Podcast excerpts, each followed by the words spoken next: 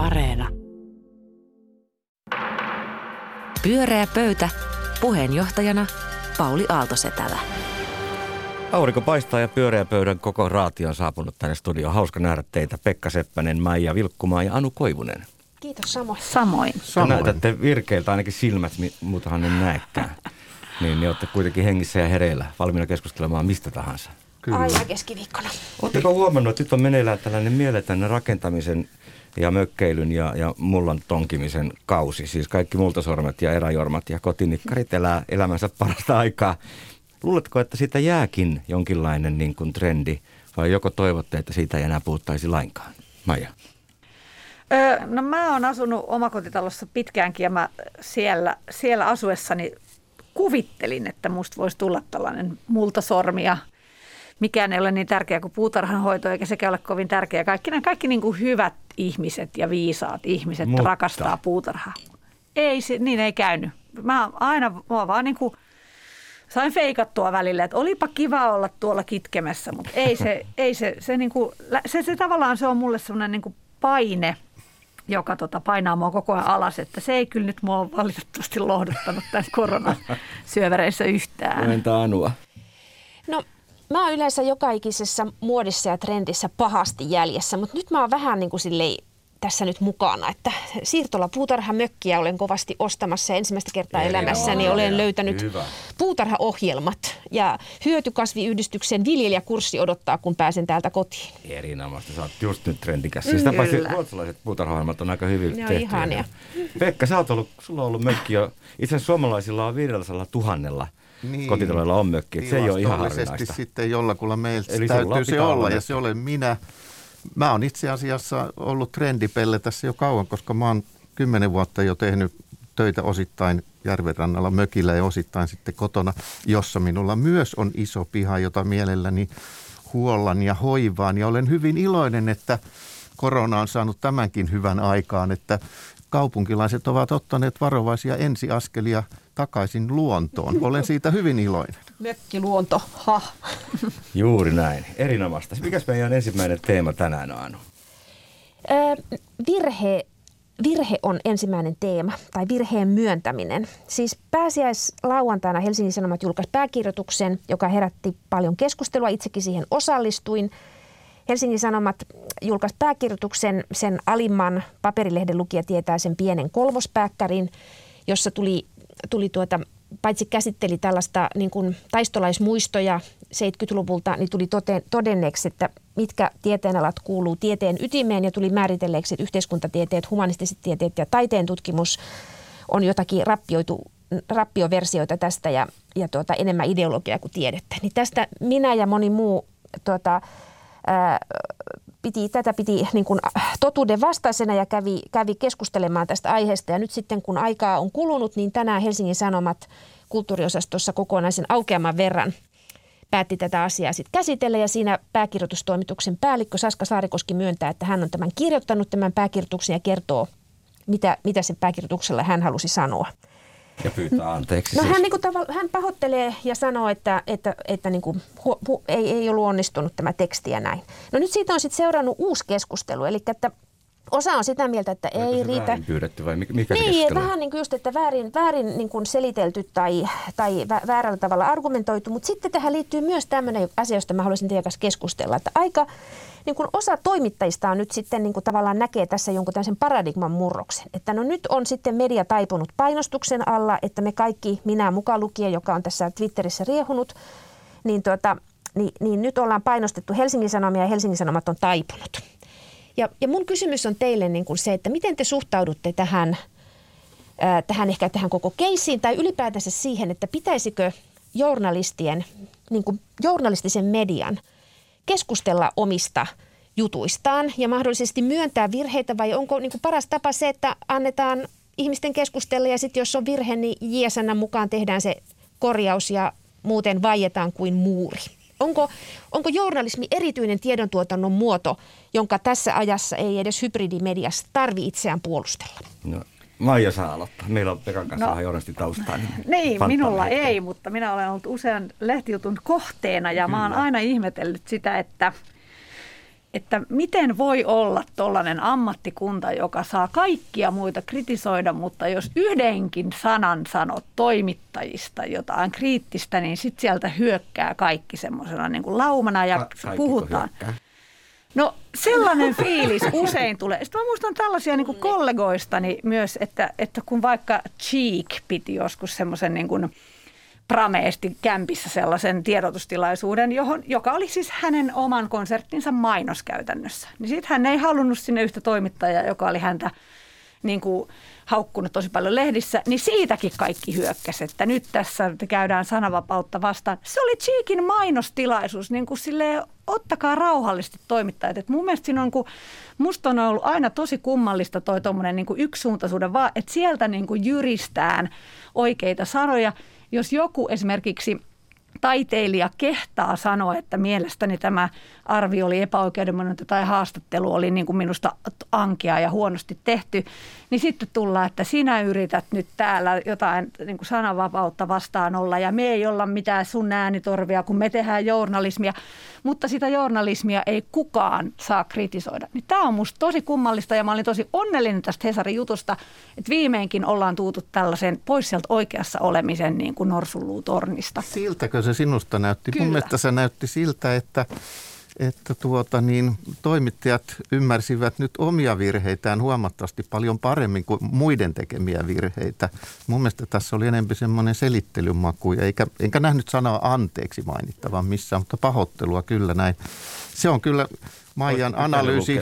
Olisiko pitänyt kirjoittaa anteeksi, että Kaius Niemestä pyytää anteeksi sitä? Ei, ei tiedä. Jos, jos haluaa nimessä. pyytää anteeksi, niin pyytää, jos on oikeasti Just pahoillaan. Näin. Nythän tässä selitettiin sitä, että muuallakin on nähnyt tämän keissin kohdalla selittelyjä siitä, että kun paljon tehdään, niin virheitä sattuu ja se on täysin selvää.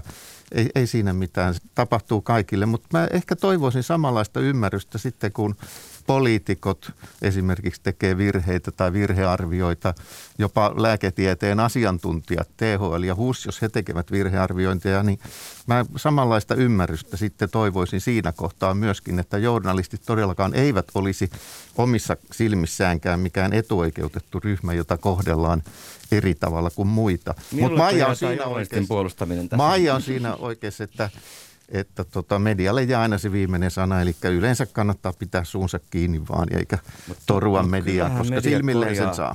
Virheitään Ei. oikaisee ja, ja tota, etenkin mielellään tois, toinen media toista mediaa. Eihän se ihan uutta ollut. Ei tämä ensimmäinen kerta ollut, kun virhettä käsitellään. Tosin aukeaman kokoisesti niin aika harvoin. Ja yhtä pääkirjoitusta niin en muista aiemmin. Eikä se siis ollut virhe sinänsä. Siinä on, ei siinä. Se, sehän, siinähän oli, esitettiin näkemys, mutta myöhemmin sanottiin, että sitä näkemystä ei olisi pitänyt esittää. Että sinänsä siinä ei ollut mikään virhe kysymyksessä. Niin mä ajattelen, että tässä olennaista ei ole, niin kuin, mä, mun mielestä tässä ei ole niin kuin, tavallaan mistään sellaisesta kysymys, että aino, ainoa mistä asiasta voisi niin kuin, tavallaan mun mielestä, jos käyttää tämmöistä ilmaisua pyytää anteeksi, niin on se, että jos ikään kuin Helsingin Sanomilla on itselleen epäselvä käsitys siitä, mikä on pääkirjoitus. Että jos he sekoittaa niin kuin kolumnit ja pääkirjoitukset, niin musta lukiolta voi silloin pyytää sitä anteeksi – mutta ei mitään muuta tarvitse pyytää anteeksi. Että en mä niin näe semmoista anteeksi pyyntö puheen ta- ta- tarvetta tässä. Että musta aivan, niin, että mun mielestä tässä on niin kuin olennaista on se, että, että myös niin kuin tässä tapauksessa äh, siis Saska Saarikoski ilmoittautuu tämän anonyymin pääkirjoituksen tekijäksi ja kertoo, mitä hän niin kuin yritti sanoa. Sitten siitä voidaan olla eri mieltä. Mm. Mutta että, hyvin perusteli niin, sen, mitä hän ajatteli joo, mihin se perustuu se teksti. Niin, että jos, jos, niin kuin, sitten me voidaan keskustella siitä, että jos hän käyttää 60 vuotta vanhaa kirjaa tulkitsemaan tämän tämän päivän yliopistomaailmaa, niin onko se hyvää tietoa vai huonoa tietoa, mutta sitten me ainakin ymmärretään, mistä se tulee se Mut näkemys. Toivoisitko Anu, että tuollaista sitten olisi enemmän lehditien sisällä, että eikö se riitä, että se sama keskustelu käydään kaikkialla muualla? No siis mä, kun mä tämmöinen suuri mediakritiikin, äh, niin kun yritän sitä harrastaa, vaikka se on tosi vaikeaa, kun siitä tulee aina tällaista yleistävää läimintää, siitä, se muuttuu aina läiminnäksi, niin, niin se, se, se kuitenkin, toimittajathan ei halua sitä, että – E, et, ne kokee, että nyt me, me ei voida koko ajan vaan puhua siitä, mitä juttuja me on tehty, että me halutaan puhua maailmasta. Se oli jännä, kun sä sanoit, että pääkirjoitus ja kolumni, ne on eri asia. Se on jännä, kun tuota, en mä usko, että tavallinen lukija kauheasti erottaa, että mikä se on se kunkin jutun tyyppi. Ja aina ihmetellyt tässäkin tapauksessa, kun puhutaan, että että Helsingin Sanomilla on joku linja, on olemassa lehden linja. Siellähän on ne ihmiset, jotka kirjoittaa niitä juttuja sinne. Itse olin joskus kauan sitten syyllistynyt päätoimittajana olemiseen ja aina mietin, että mikä se on tämä lehden linja, että vedänkö mä nyt tässä sitä linjaa, että miksi mun kädet ei ole nyt rakoilla, että mikä se on. Mulle puhuttiin, että tämä ei ole lehden linjan mukaista ja mulla oli aina hyvin hämärä, että mikä se nyt se lehden linja kussakin kysymyksessä no, mutta on. Pekka, siis länsimainen liberaali lehdistötraditio, siihen liittyy tämmöinen ajatus pääkirjoitustoimituksista linjaavina, joka on eri asia kuin kolumni. Mä mietin, mietin vielä sitä, että mun mielestä oli ihanaa, että sitä keskustelua käytiin myös sen lehden sisällä, eikä mm. sille, että jyrähdetään joku asia ja sitten odotetaan, että ihmiset muualla ja vaikka somessa puhuu, koska niinhän nykyään tapahtuu, jos ajatellaan, että media on vähän niin kuin kaikkialla, jokainen ihminenkin on jo oma mediansa, niin kyllähän se ruvetaan va- vähän vaatimaankin sitä, että jos sä saanut jonkun ison pointin, jossa sua sitten, niin kuin, josta sua kritisoidaan, niin et sä voi vaan niin kuin poistua siitä maailmasta ja toivoa, että se, se jossain tapahtuu. Sen tähden monet päkkärit on nykyään nimellä varustettu, että se keskustelu käynnistyy välittömästi kirjoittajan kanssa. Mutta median kunniaksi pitää sanoa, että medialla on kuitenkin itsesääntelyorgani orgaani, julkisen sanan neuvosto ja lehdistö pyrkii oikaisemaan virheitään. Se on aika jännä, koska sitten esimerkiksi kirjan kustantajat, jos kirjoissa on virheitä, niin kuin niissä tuppaa olemaan aika paljonkin, ei niitä tarvitse oikaista eikä korjata missään, ne jää ikuisesti elämään. Ja tosiaan ilmankin ISN korjataan niin. ja oikeastaan. Mutta tässä puhut, musta ei puhutakaan, mu- niin, mä en puhu mm. niinku muodollisista virheistä, vaan siitä, että, että käykö journalisti, journalismi tiedontuotantona keskustelua ympäröivän yhteiskunnan kanssa siitä omasta tekemisestään, vai katsooko se niin kuin ikään kuin, että, että, että heidän niin kuin journalismin tulkintoja, niistä ei voida keskustella. Tämä on musta se ydinkysymys tässä. Mutta ja, kyllähän he keskustelevat. Siis väitätkö, että media ajattelee niin, että eivät halua ollenkaan no kyllä, esimerkiksi HSFI tai YLEFI bottien kanssa on hyvin vaikea keskustella. Bottin missä, kanssa on hankala jul, että, jos, että tavallaan, että kyllähän osa toimittajista käy keskustelua ja, ja hyvin ansiokkaasti niin, käy ja selvittää ja avaa, mutta että kyllähän niin kuin tavallaan näitä isoja medioita, nehän saisi olla koko ajan, siis ei mitään muuta ehtiskään joku Jouko Jokinen ylestä kuin selitellä, jos lähtisi sille tielle. Esimerkiksi tätä keskustelua joku joutuu kohta selittelemään. Mä Pyörää pöytä. Pyörä pöytä arvosteli media ja itse itseään ja mä kannan siitä täyden vastuun. Maija, mikä on meidän seuraava teema? Joo, mä halusin tota noin muistuttaa nyt tällaisten kahden koululaisen, jos toinen on ollut etäkoulussa jonkin aikaa, eli yläasteikäisen äitinä ja myöskin useiden sellaisena niin kuin tuttuna aikuisena, että, tai kysyy, miten te niin kuin näette tämän, tämän tilanteen tällä hetkellä ja tulevaisuudessa. Tästä on puhuttu paljon, että tästä jää niin kuin mielenterveysvelkaa ihan hirveästi. Ja, tota, ja nyt oli, Hesarissa oli juuri juttu semmoisesta lukiolaisesta Annasta, joka, joka, elää, joka kokee tällaisia selkeitä masennusoireita, että läksyt ja kaikki tehtävät on niin hankalia, että, tai ne tuntuu ylivoimaisilta ja sitten kun niitä ei saa tehtyä, niin sitten vaan tuijottaa kattoon eikä niin kuin tee mitään ja sitten saa siitä semmoista hirveät syyllisyyttä. Ja, ja mä oon huomannut, että tällainen sama täsmälleen samanlainen niin kuin mielenmaisema on myös jo yläasteikäisissä ja heillä hyvin vahvasti tulee sen ikäisillä sellainen olo, että se on heidän oma vikansa. Että he, juuri vain, vain hän yksi ihminen on niin kuin epäkelpo ja kykenemätön ja siellä pitää sitten totta kai näitä pystyy vanhemmat ja näin siitä puhumaan, mutta kun vielä niin kuin vuosi sitten puhuttiin, että meidän pitää ajatella niitä lapsia, joiden vanhemmat ovat alkoholisoituneita tai väkivaltaisia tai joilla ei ole ruokaa kotona. Ja se onkin totta, sen, heillä on erittäin huonosti, mutta että nyt näyttää minusta selvästi siltä, että ihan kaikilla lapsilla on nyt todella niin kuin hankalat oltavat ton eristyksen ja etäkoulun kanssa. Ja tota noin, Öö, sitten tietenkin tähän tästä voi ottaa sellaisia niin kuin kiukkukohtauksia, niin kuin mäkin olen vetänyt liittyen osaksi siihen tietysti, että lapset kuitenkaan ei hirveästi sitä niin kuin, eivät itse saa kovin pahasti tätä tautia, josta on kyse, eikä hirveästi ole edes sitä levittäneet, mutta, että, mutta että se on ehkä tässä, mutta eniten musta se, niin kuin, joka niin kuin mietityttää, että miten te ajattelette, että mitä tästä kaikesta seuraa ja miten ihmeessä me voidaan päästä tästä niin kuin eroon. Että me ollaan kuitenkin nyt ikäluokka altistettu sellaisen niin kuin kokemaan masennusoireita hyvin nuoressa iässä, jolloin se on vaikeaa niin kuin käsitellä niitä, niin mitä tästä seuraa? Mä yritän olla optimistinen ja valoisa niin kuin aina – Tässä on kuitenkin kysymys vain yhdestä vuodesta, joka on kulunut, eikä sekään ole kokonaan kulunut. Siinä on ollut kesälomaa ja siinä on ollut lähiopetusvaiheita pitkiäkin. Ja tämä voi kuulostaa tylyltä, mutta ihmiset on aika sopeutuvaisia ja nuoret ja lapset on vielä sopeutuvaisempia. Mun on vaikea uskoa, että, että tämä leimaisi aivan koko elämää. Totta kai se on aika monelle ollut vaikeaa. En ole ihan varma siitä, Maija, että onko ihan kaikille, mutta, mutta siihen no voidaan joo, palata ei, ei vielä. ihan kaikille, joo. M- mutta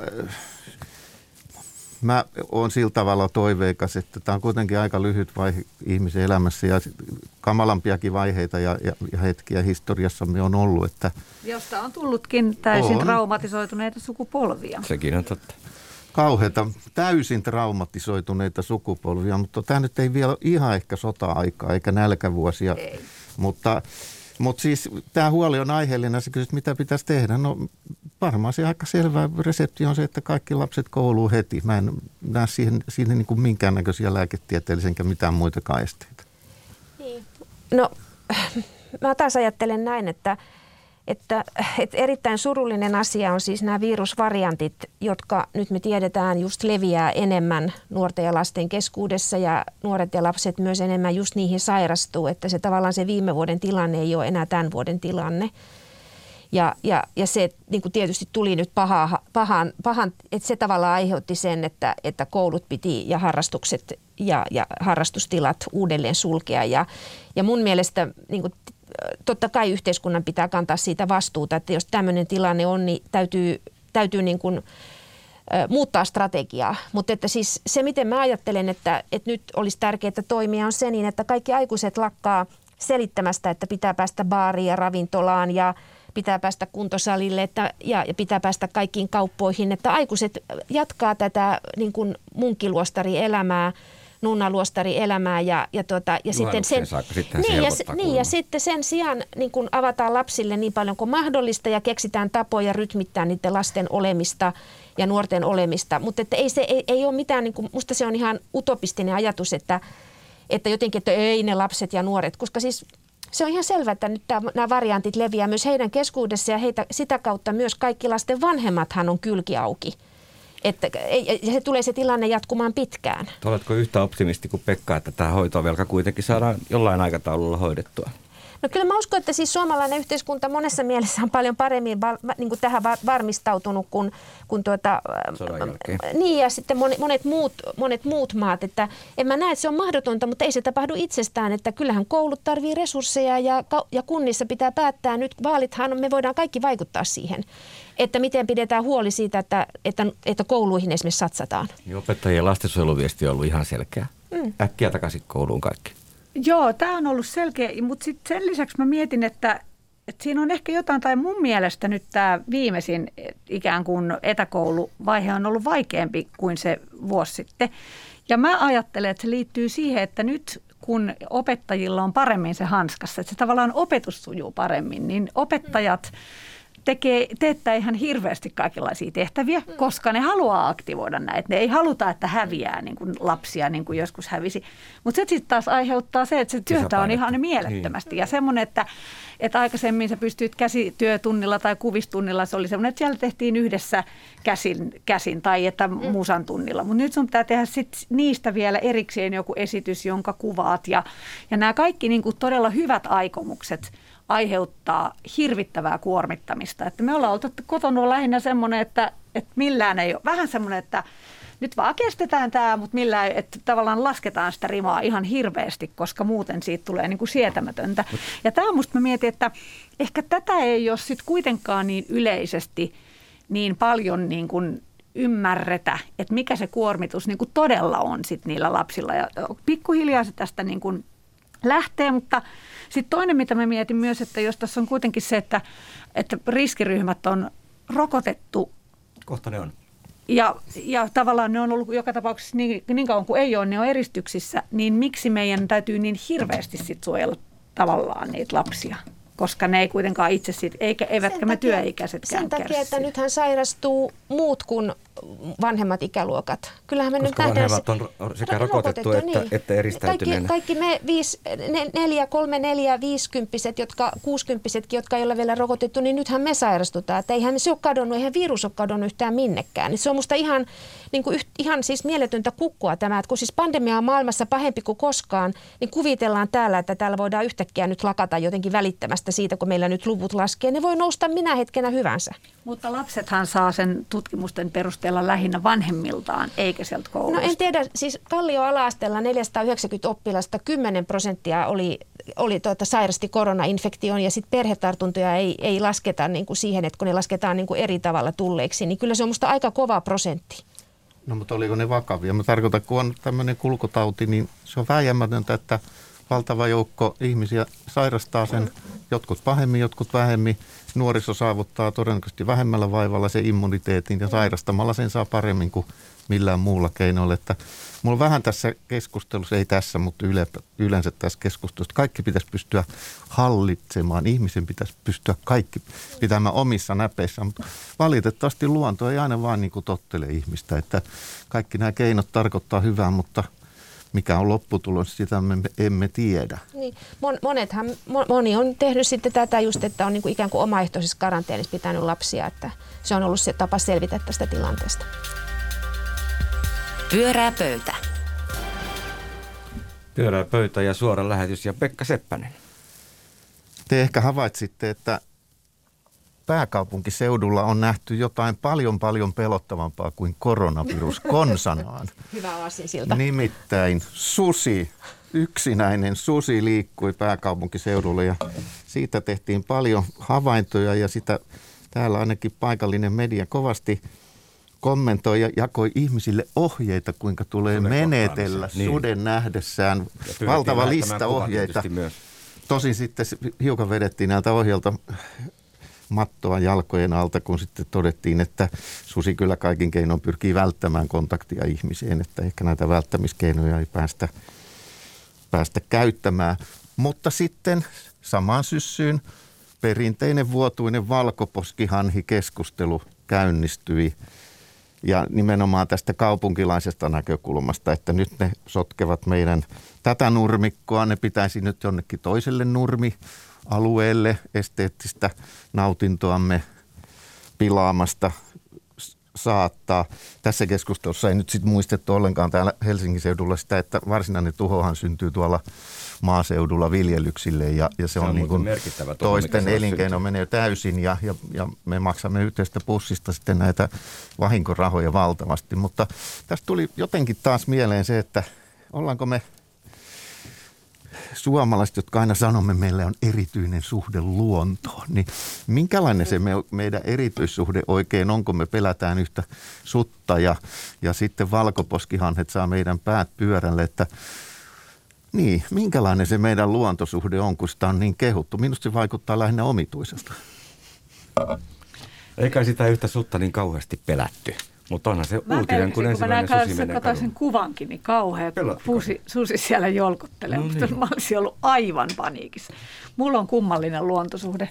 Siis semmoinen, mikä suomalaisilla varmaan oikeasti on, että että kerran silloin, kun mä asuin siellä omakotitalossa, niin orava oli hukkunut sellaiseen johonkin vesiämpäriin, niin ai se oli ihan kauhea tämmöinen painajaisiin siitä hukkuneesta oravasta pitkään. Mutta en mä halua kyllä niin kuin en mä myöskään niitä valkopuskihania haluaisi tappaa, että ihan mielelläni mä sit niitä kiertelen siellä. Mutta vähän semmoinen niin kuin, vähän tällainen niin kuin pilkattu, katselee ikkunasta vihreitä puita ja tykkää, tykkää kyllä mä tykkään samoilla tuolla tota jossain niin kuin luonnonsuojelualueella, mutta jos eläin tulisi vastaan, niin voi hyvä luoja.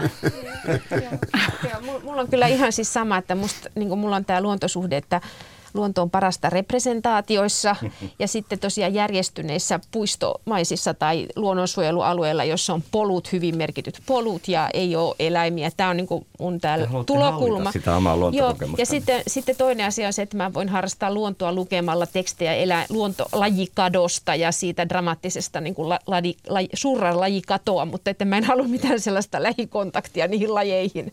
Mutta että mä ajattelen, että meidän elossa säilymisen kannalta niin, e, niin kuin tämä luonto, joka mua pelottaa, niin se on elintärkeä.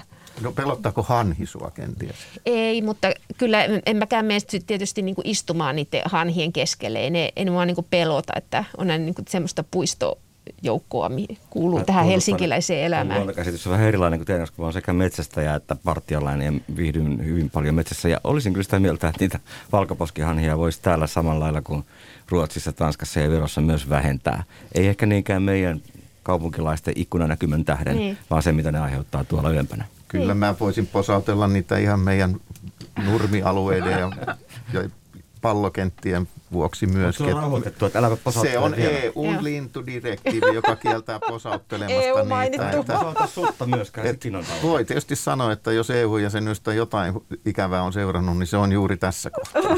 Ja niitä voisi jopa syödä, siis kaikkialla muualla niitä myös, myös syödään. Mutta meillä jos muutama lupa annetaan johonkin tämmöiseen ma- maatalous niin suojelukäyttöön, ää, kuvitellaan, että hei, tulisi sitten takaisin, ne tulee muuten saman tien takaisin niin, niin ne pitää haurata maahan eikä saa syödä. Ja samaan aikaan tehotuotannossa kidutetaan kanoja ja kananpoikia tapetaan. Miten, onko tässä nyt mitään järkeä? No ei Eikö tieten... ihminen ole julma ja tyhmä? Niin, siinä oli hyvä tiivistys, joka meillä loppuohjelma-aika. Valkoposkihanhistahan ihmiset on kyllä, kun mä katsoin tutkimuksia, niin aika moni sitä mieltä, että niitä voisi, se on erittäin runsas laji, laji että sillä ei ole mm. mitään hätää, niitä niin, voisi oikein hyvin vähentää. Mutta sudet on paljon tunteenomaisempi kysymys, niitähän on paljon vähemmän. Mm. Et luonno, muistaakseni puhutaan jostakin kahdesta ja puolesta kolmesta kappaleesta. Että ne ei meillä, me, ainakaan täällä etelässä meille ihan uhkaa aiheuta. Mutta onkin mielellä, kun sä kysyt tuosta luontosuhteesta, niin se on kyllä siis silleen mielenkiintoinen tällainen niin kuin käsitteellinen asia, että siitähän usein kuulee, että ihmiset, jotka asuvat maaseudulla, niin pilkkaavat kaupunkilaisia siinä, että mit, just tämä tämmöinen cityvihreä niin kuin pilkka, että miten voi olla niin kuin sanoa itseään vihreäksi, jos ei edes niin kuin metsässä samoille päivittäin. Tai, mutta että mutta mä itse näen sen ehkä just nimenomaan tämmöisen cityvihreänä, että sehän on kuitenkin loppujen lopuksi juuri se, mitä Anukin sanoi, että haluaa säilyttää maailman elinkelpoisena, niin sehän on kuitenkin, kuitenkin eri asia kuin se, että tykkääkö samoilla luonnossa. Että nehän on tavallaan kaksi eri juttua. Ja sitten jos maailman säilyttäminen elinkelpoisena näyttää toistaiseksi kaikkien tutkimusten mukaan vaativan sitä, että ihmiset nimenomaan asuu kaupungeissa ja aika tiheästi, jossa ei tarvitse ajaa autolla pitkiä matkoja ja jossa niin kuin voidaan jakaa kaikenlaisia kustannuksia, niin se, se on mun mielestä niin kuin hassua, että ne niin usein niputetaan keskenään. Et voi olla luonnonsuojelija, joka ei tykkää olla luonnossa ihan hyvin. Aivan mainiosti voi olla. Vähän outoahan se on, mutta on ihan mahdollista. niin, mutta onhan se, kyllähän näitä, että, kyllä minusta Pekka on sillä lailla olennaisen jäljellä, että kyllähän näissä tiivistyy aina näissä e, niin kuin susipaniikeissa ja tämmöisissä, niin niissä niin kuin aika monet asiat törmää. Että niitä on vaikea jotenkin, että missä, mistä kaikesta niissä on kysymys, koska et, et, et, et musta siihen on aina hirveän vaikea suhtautua, koska tosiaan itse on tämä, että kattelee ikkunan takaa lähinnä. No se yksi susi, se on jännää, kun yksi susi saa tämmöisen Mekkalan aikaan pääkaupunkiseudulla. Samaan aikaan Suomessa on 700 000 koiraa mm. lemmikkeinä, siis koiraa, joka on siis, voidaan sanoa, että suden runneltu mm. jälkeläinen ihmisen tylysti jalostama eläinlaji. Et meillä on susia kotona vaikka kuinka paljon me pelätään, kun me nähdään oikea susi. Mut, mut, no, tietty ne, joiden koiran susi on vaikka syönyt, niin tuolla Keski-Suomessa ne suhtautuu siihen eri tavalla. Tämä varmaan jakaa maaseutua niin. ja kaupunkia aika tavalla tämä no, susi me, me puhutaan paljon mediasta täällä, niin viime aikoina me ollaan saatu kuulla, mikä valtava markkina on kaikki tällaiset lemmikkieläinpalvelut, että on tera, korona-oireista kärsiville koirille on terapiaa. Ei välttämättä niille meidän yläasteen nuorille, mutta niin, koronakoirille rahalla saa terapiaa. Ei ole totta toi. Se on. keksit on itse. Ei, kun jotain mä oon lukenut tällaista. Va- ehkä se oli Ruotsissa. Sovitaan, että se oli Ruotsissa. Olet laittanut Business Finlandin jonkun anomuksia, että päät firman pystyyn. No. Hierontaa ja terapiaa. niin, mutta että siis tavallaan tämä lemmikki, niin kuin fiksaatio lemmikkeihin mm. ja sitten tämän yksittäisen suden torjunta, niin kyllähän se on joku kuva meistä, totta kai. Lemmikkieläimiä on hankittu korona-aikana enemmän kuin ikinä. Ehkä juuri se, että me haluamme hallita kaikkea maailmaa. Me haluamme hallita eläinten ominaisuuksia ja Niinpä. sitä, millaisia ne ovat ja mihin niitä käytetään. Niin. Ja sitten on tämä luontokato. Sori nyt kun mä sanon sen uudelleen, mutta että kyllähän se on, laji, lajikatohan on ihan hirvittävä globaali ongelma ja Suomi ei tee omaa osaansa tässäkään asiassa. Valkoposkihanhista voisi aloittaa. Niin. Tulee no. tilaa muille lajeille nimittäin.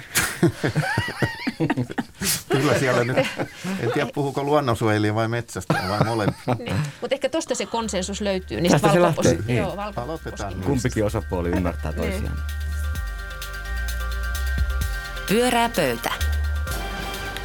Kiitos hyvästä keskustelusta Anu Koivunen, Maija Vilkkumaa ja Pekka Seppänen. Olipa hauska keskustella kanssa. Toivottavasti kuulijat on samaa mieltä. Tämä oli Pyöreä pöytä. Minun nimeni on Pauli Aaltoset. Täällä ensi keskiviikkona täällä on toinen päivystävä keskusteleva raati.